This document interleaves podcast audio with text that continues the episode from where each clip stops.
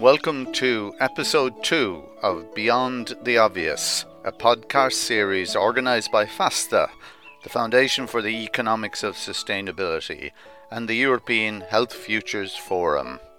I'm Sean O'Conline, tá fáiltes fethe roimh go And I'm Caroline White, tá fáilte go. In this episode, we'll be examining the notions of progress and improving welfare for all. Later on, we'll hear Professor Clive Spash critiquing the idea of green growth and more generally the role that monetary style measurements are being allowed to play in our economic planning and decision making. Before that, we'll hear from Dr. Benjamin Held, a researcher who's been involved with the development of an alternative measure to GDP, which may better evaluate the extent to which a society is prospering. But firstly, we'll hear a poem that comes directly from the front line of global economic growth. 流水线，在流水线的流动中，是流动的人，他们来自河东河西。他坐到、站到、编号，蓝色的工衣。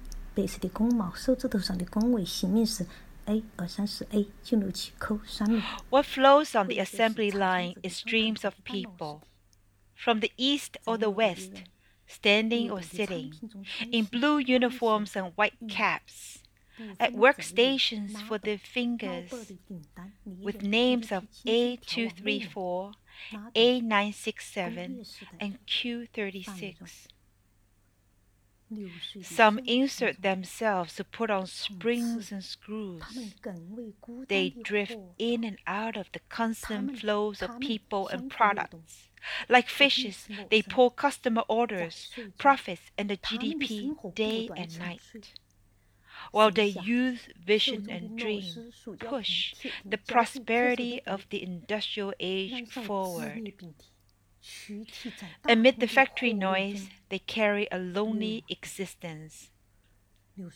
Men and women flow into each other but remain strangers. They're constantly choked at the deep end.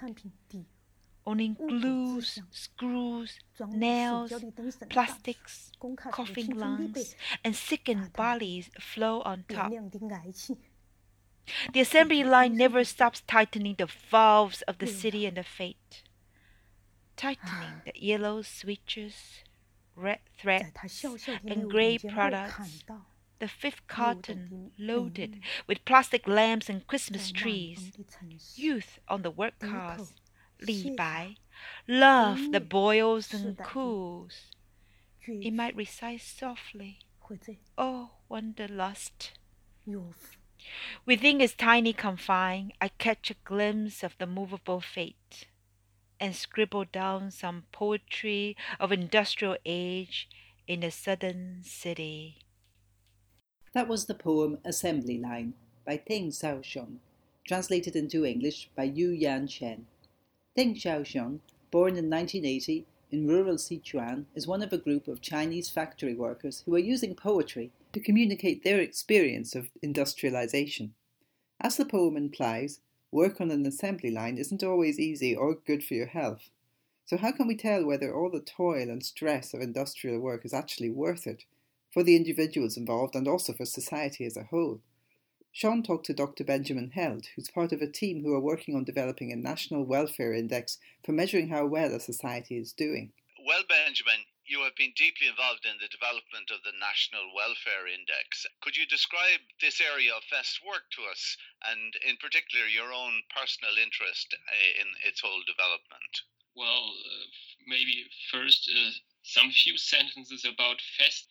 It has uh, four divisions. I'm part of the sustainability division. Um, and, well, alternative welfare measurement is one of the major, well, research areas of our institute. Um, other areas are social ecological transformation, sustainable consumption, and for me, also uh, policy instruments for internalizing external costs. Okay. And can you describe to us what the National Welfare Index itself is, and maybe why it is uh, so unique, or is it unique?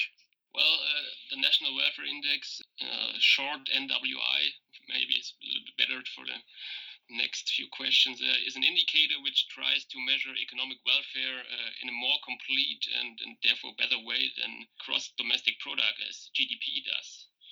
So, um, because of that, uh, my colleagues here at FEST, uh, Hans Diefenbacher and Dorothee Rodenhäuser, and myself, uh, and in cooperation with Roland Zieschank from the Free University in Berlin, created the NWI which is based on the index of uh, sustainable economic welfare, which is already, I think, was in the 1970s created somewhere, I think, in, in the US. The background behind alternative welfare measures like the NWI is that GDP currently is well the most important indicator for politicians and the public to assess how their country is doing. And we think this is uh, that GDP has many deficiencies, which make it not a good indicator to, to assess the welfare level or welfare development of a state. So, well, and we can also say that uh, most uh, the creators of GDP didn't uh, think that their that GDP would be a good measure to well to measure welfare and uh, I think also most statisticians who are calculating GDP today would say that GDP is not a measure for welfare. So, because of that, uh, we tried to develop a better measure to measure welfare. Well, to give a brief overview of NWI, NWI consists of overall 20 components, where some of the components are positive, like consumption or housework, and other components like environmental damages, for example, of uh, CO2 emissions are negative. And then we sum up all of these 20 components, and that constitutes the NWI then.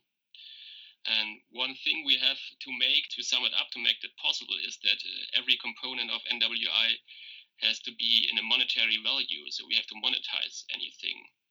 So this is also an important uh, limitation of the NWI. Because of that, we can only include aspects of welfare which can be monetized. So uh, subjective things like life satisfaction cannot be included in the NWI.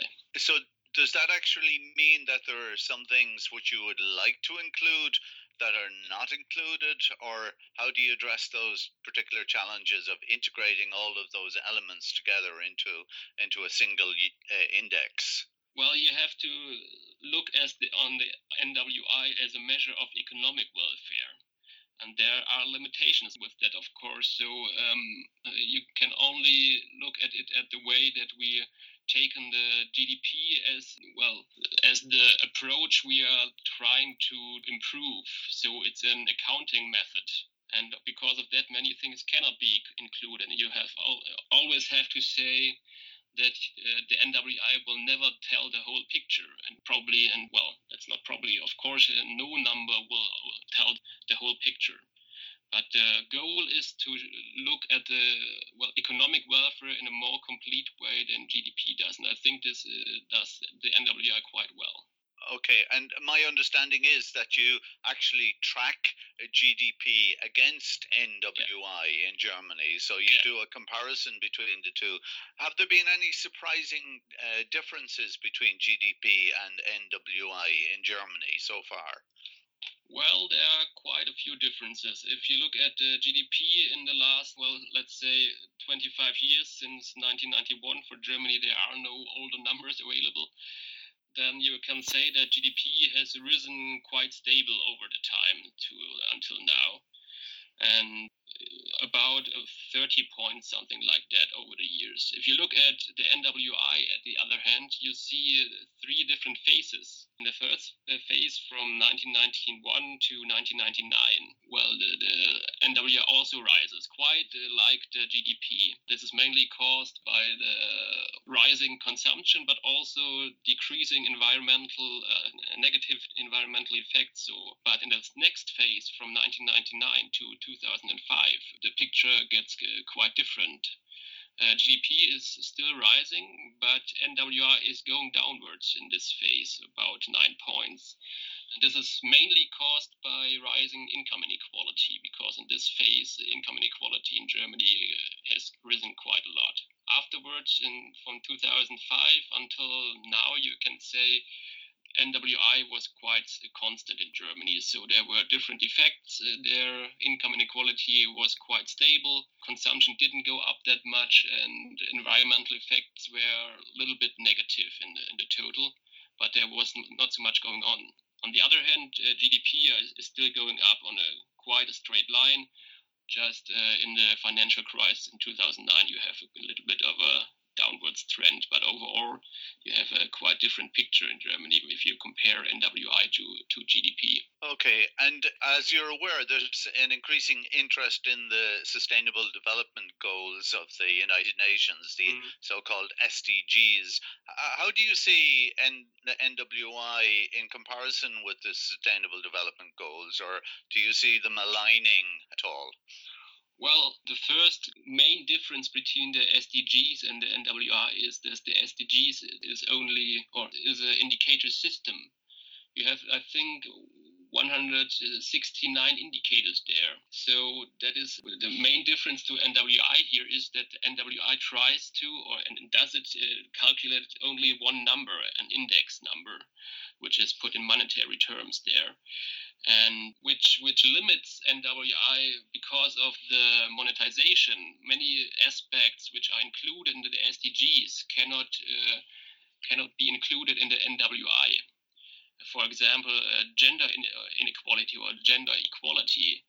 There is no way to incorporate that in the monetary terms. So you have it is it is not in the NWI at least in a direct manner. It is it isn't.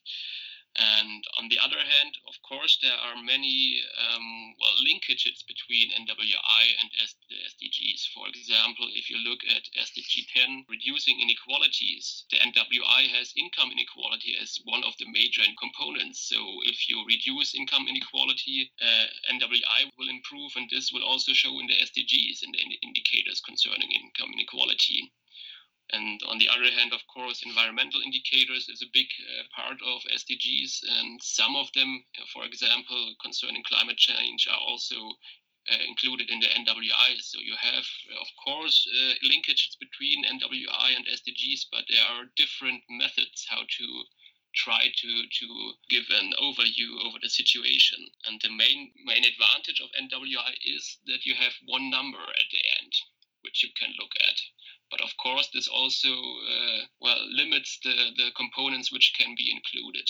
Okay, all sounds very fascinating. So, FEST has been involved with NWI for many years, but what do you see as the future of, of the index? And do you see it evolving in any way, or what are the developments which may happen?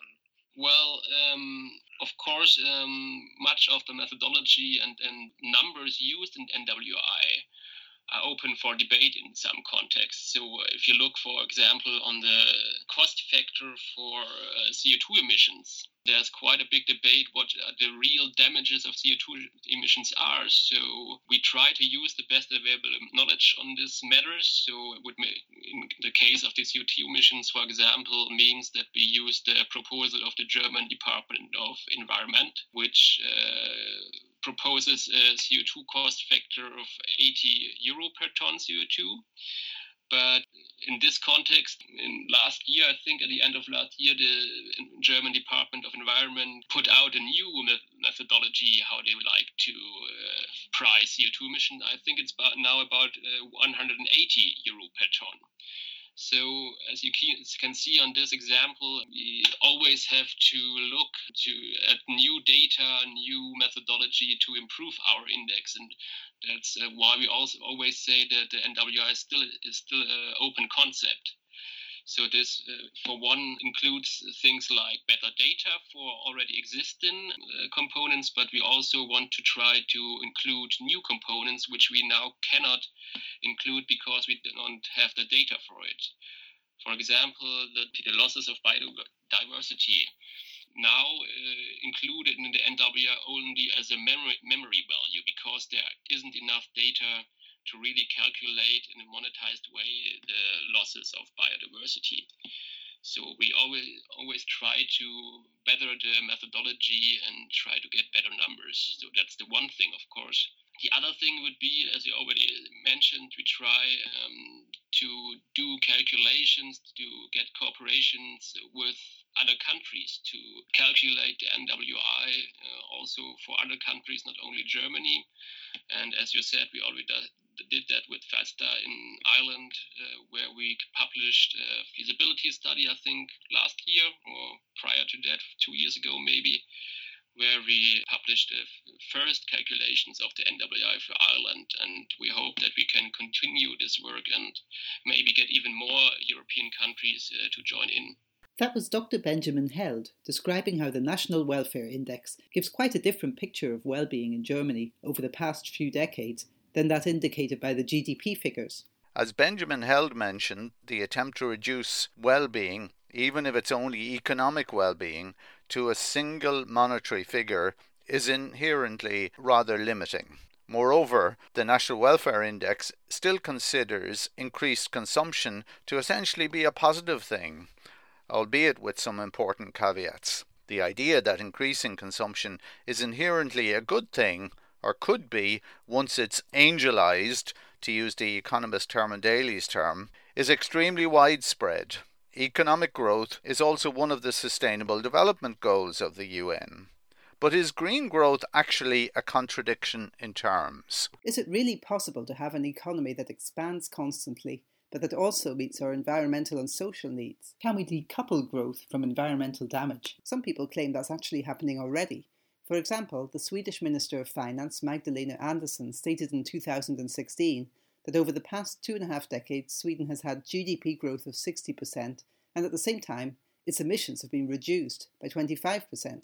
I talked to Professor Clive Spash, an ecological economist who holds the chair of public policy and governance at Vienna University of Economics and Business and who's done extensive research into the relationship between greenhouse gas emissions and economic growth. So, you know, there's a lot of issues around the, the, the decoupling uh, to start with.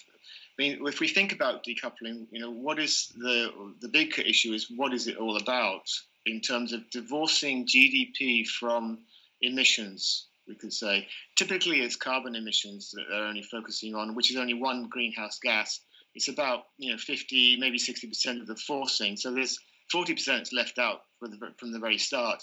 And then why would we be concerned about decoupling emissions from gdp anyway? The planet doesn't care about gdp the planet is concerned because we're having climate forcing from gases right? Absolute gases. So decoupling is a total uh, misnomer in some ways. It's a diversion.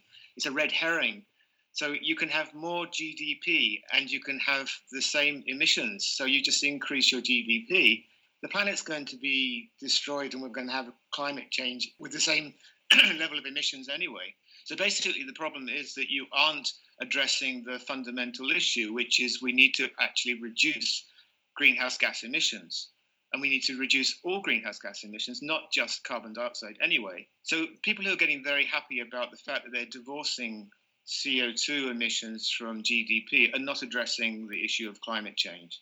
Then we get into the issue of actually, okay, so what are they claiming when they say that they're divorcing GDP from uh, from CO2 emissions? most of the time, it's a it's a rate, so it's the it's not actually the absolute levels that are being divorced. So if GDP is staying at the same level mm. and the emissions were going down, it's the rate of which uh, which is being divorced, so it's relative. If we want to get absolute decoupling, so you want emissions to absolutely go down relative to GDP, this is something that happens very rarely. So the kind of things you get, if you look at the Swedish case, what happens in Sweden? Sweden puts in a tax.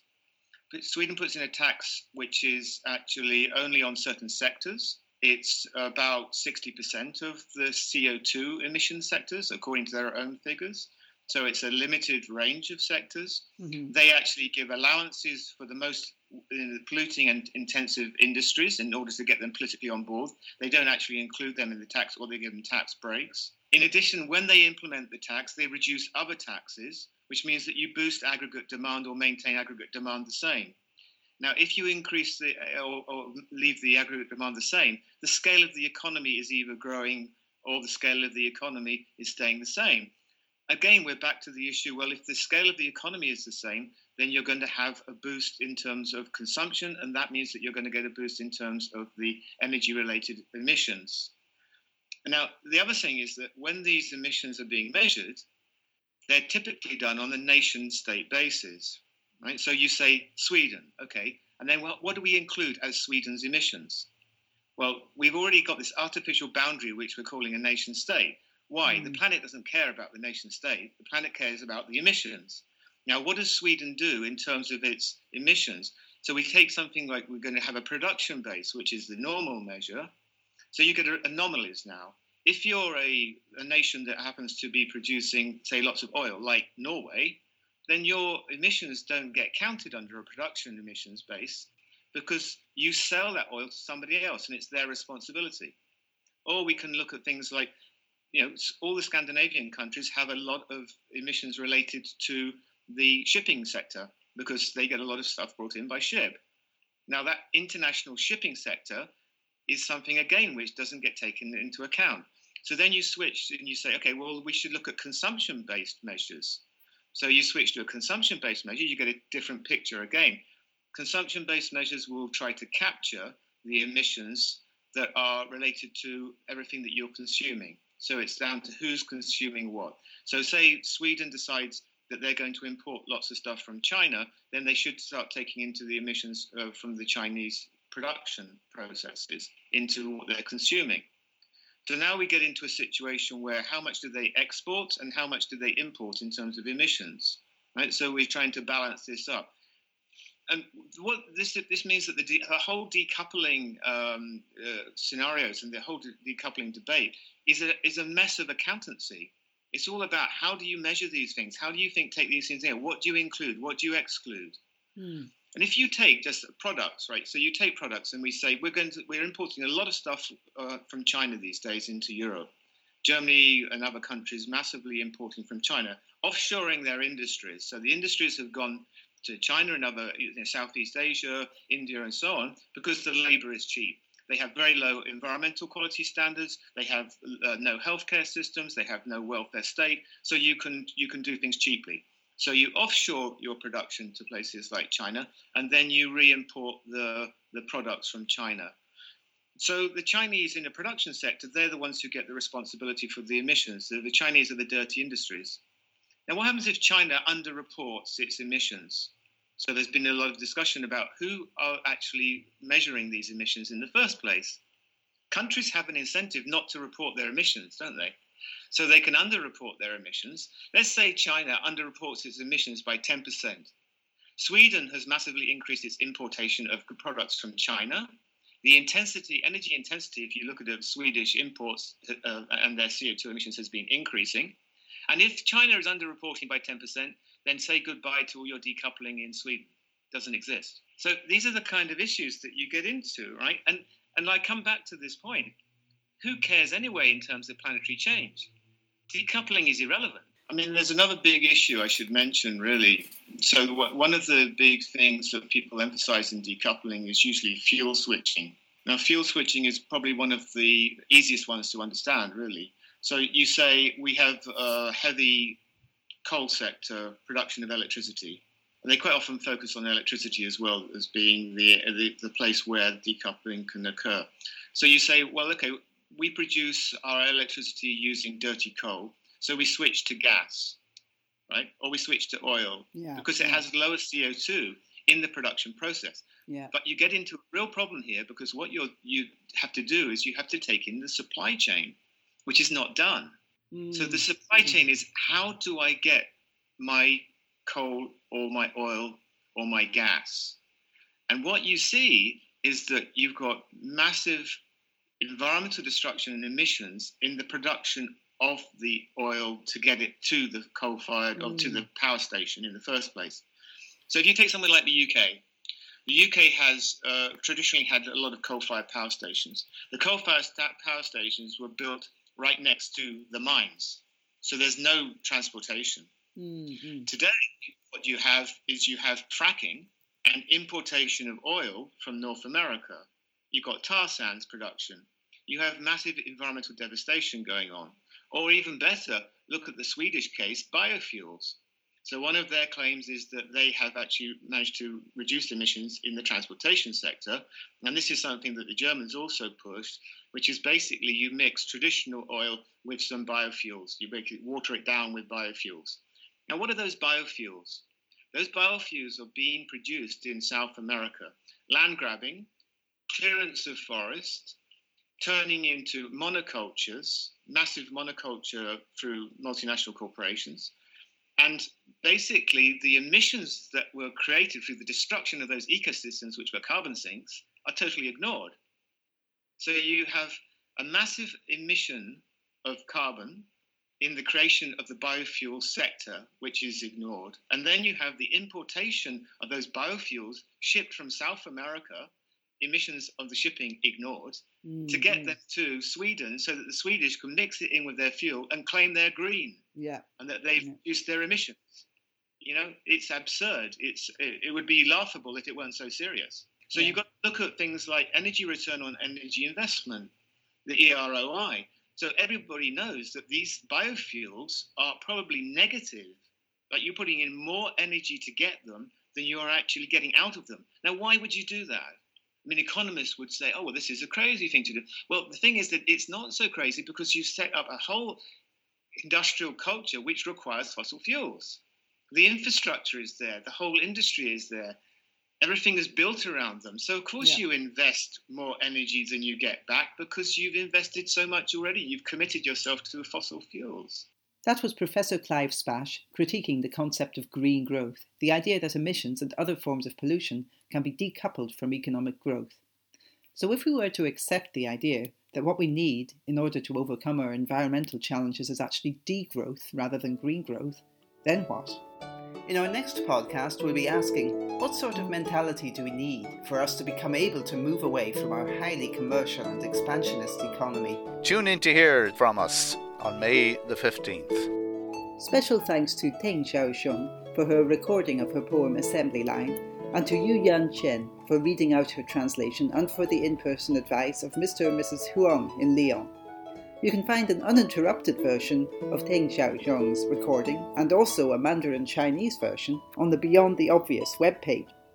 Many thanks also to Dr. Benjamin Held and to Professor Clive Spash for their interviews, and finally to Leisha Kelly for her harp music.